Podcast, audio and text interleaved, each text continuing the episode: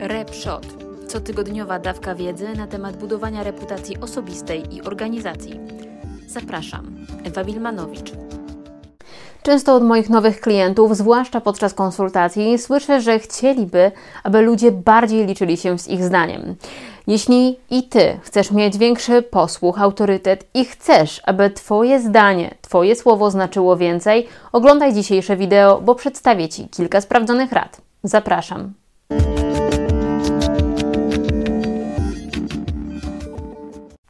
Po pierwsze, bądź precyzyjny w wypowiedziach. Jasno mów, co się wydarzyło, co się stało, jakie są Twoje oczekiwania lub jaki jest status spraw. Im mniej będzie określeń wartościujących i nacechowanych emocjonalnie w Twojej wypowiedzi, tym będzie ona postrzegana jako bardziej bezstronna i rzetelna, a przez to będzie budzić większe zaufanie i skłaniać do większego przekonania bądź też reagowania na to, co mówisz wśród Twojego audytorium. Zatem koncentruj się na faktach, a jak najmniej wykorzystuj opinii i subiektywnej oceny.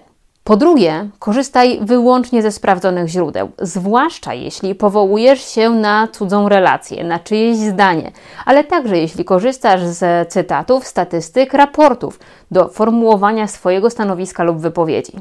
Zawsze warto sprawdzić, czy dane wydarzenie rzeczywiście miało miejsce, czy jest to tylko mem, przytoczona historia, bo w momencie, kiedy obniżysz swoją wiarygodność, powołując się na niesprawdzone dane w wystąpieniu, nie usprawiedliwisz się tym, że znalazłeś to na jakiejś jakiejś stronie internetowej i przekonał cię słynny bloger. Po trzecie, unikaj plotkowania. To jeden z tych obszarów codziennego życia towarzyskiego w dużych organizacjach, który nie budzi dużego zaufania.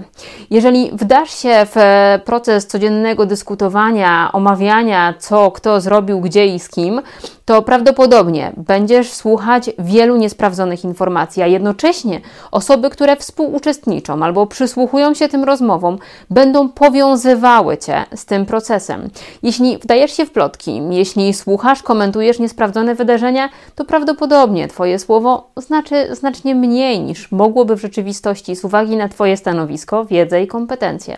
Po czwarte, składaj realne obietnice. Mów tylko o tym, z czego możesz się wywiązać. Ja w swoich wykładach, sesjach motywacyjnych zawsze powtarzam, że ludzi najbardziej irytują niespełnione obietnice. Dlatego zamiast mówić, że coś komuś załatwisz, albo obiecywać realny efekt, podczas gdy tylko możesz do kogoś zadzwonić, poprosić o przysługę albo zapytać, Wtedy nie dajesz gwarancji, że to się wydarzy i możesz kogoś zawieść. Zatem obiecuj to, co realnie możesz wykonać. Możesz pojechać, możesz sprawdzić, możesz zapytać, możesz wykonać telefon, ale o ewentualnych skutkach, konsekwencjach albo efektach dopiero poinformujesz. Wreszcie bądź konsekwentny w działaniu. Kluczowym elementem budowania wpływu, o którym mówiłam już w jednych mm, z materiałów wideo, jest samodyscyplina i konsekwencja w działaniu.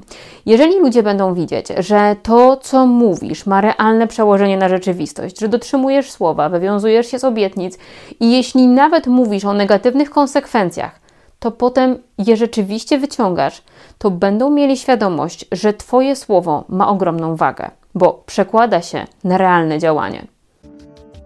Szukasz więcej porad na temat budowania reputacji osobistej i organizacji? Wejdź na moją stronę internetową www.ewawilmanowicz.pl i obserwuj moje profile w mediach społecznościowych.